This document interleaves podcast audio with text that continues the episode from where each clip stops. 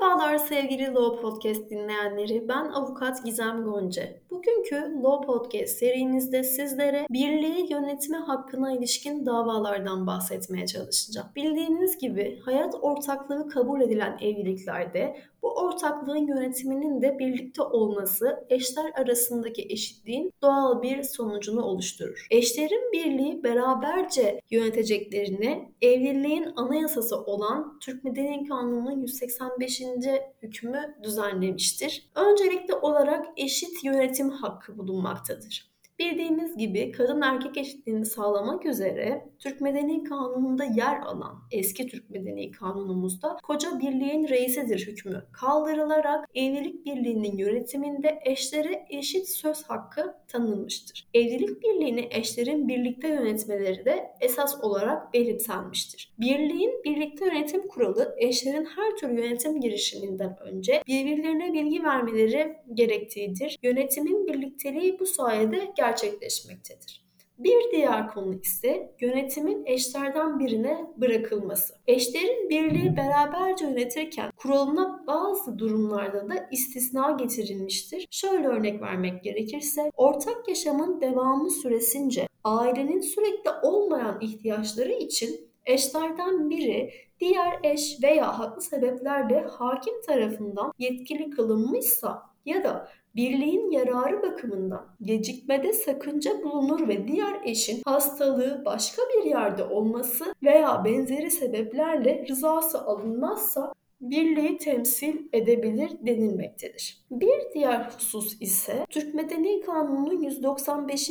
maddesinde düzenlenen ve ben önceki podcast serimizde de size bahsettiğim gibi yönetime hakimin müdahalesidir. Evliliğin anayasasına göre eşlerin evlilik birliğini birlikte yönetmeleri her ne kadar yükümlülük olarak gözükmekte ise de eşlerden biri için hak olan diğeri için de yükümlülük oluşturmaktadır. Evlilik birliğinden doğan yükümlülüklerin yerine getirilmemesi halinde eşler ayrı ayrı veya birlikte hakimin müdahalesini isteyebilmektedirler. Bu da oldukça önemli bir husustur. Peki siz bu konuda dava açmak istiyorsunuz nerede bu davayı açmalısınız ve dava dilekçenizde neler belirtilmeli? Bunlardan kısaca bahsetmek istiyorum. Öncelikle davamızın konusu evlilik birliğini yönetme hakkının keyfi olarak kullanılmasına müdahale istemli bir dava. Bu davayı bulunduğunuz bölgedeki aile mahkemesinde açmalısınız. Eğer bulunduğunuz bölgede bir aile mahkemesi yoksa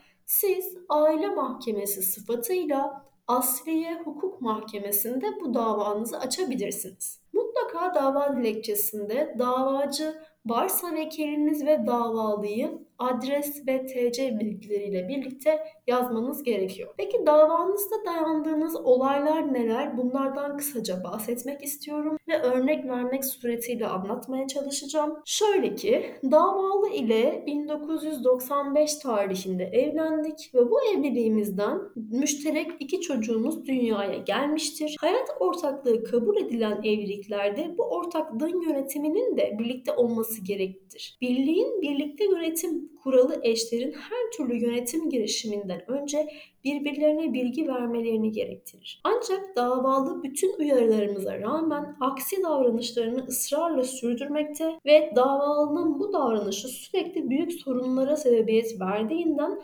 hakimin müdahalesini isteme zorunluluğu hasıl olmuştur şeklinde davanızı dayandığınız olayları da ayrıntılı olarak anlatmanızda mutlaka fayda gözükmekte. Siz dava dilekçenizi yazdığında deliller kısmına da nüfus aile kayıt tablonuzu ve bu olaylara varsa şahitlerinizi de yazmalısınız. Ve dava dilekçenizin talep ve sonuç kısmına da yukarıda açıkladığımız sebeplerle davamın kabulü ve davalının evlilik birliği yönetme hakkını keyfi olarak kullanmasına müdahale edilmesini saygılarımla arz ve talep ederim şeklinde de belirtmelisiniz.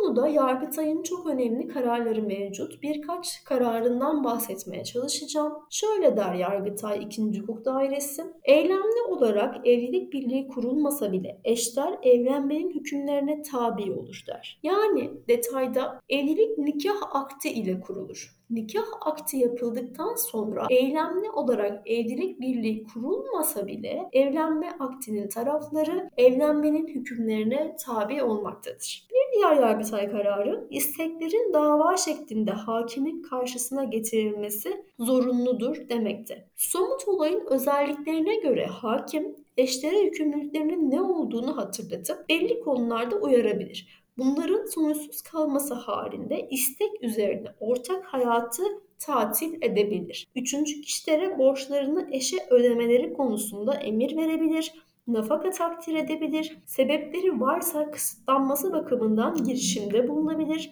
çocukların bakımından nafaka dahil gerekli diğer önlemleri alabilir, taşınmazı aile konutu olarak özgüleyebilir, eşin tasarruf yetkisini sınırlayabilir. Ancak hakim hiçbir zaman kanunda gösterilmeyen önlemleri alma kararı alamayacaktır. Bu isteklerin dava şeklinde hakimin karşısına getirilmesi de zorunludur. Dava olmadan hakim işin esasını inceleyemez. Bu konu oldukça detaylı bir konudur. Ben bugün sizlere birliği yönetme hakkına ilişkin davalardan bahsetmeye çalıştım. Bir sonraki Law Podcast serimizde görüşmek üzere. Hoşçakalın.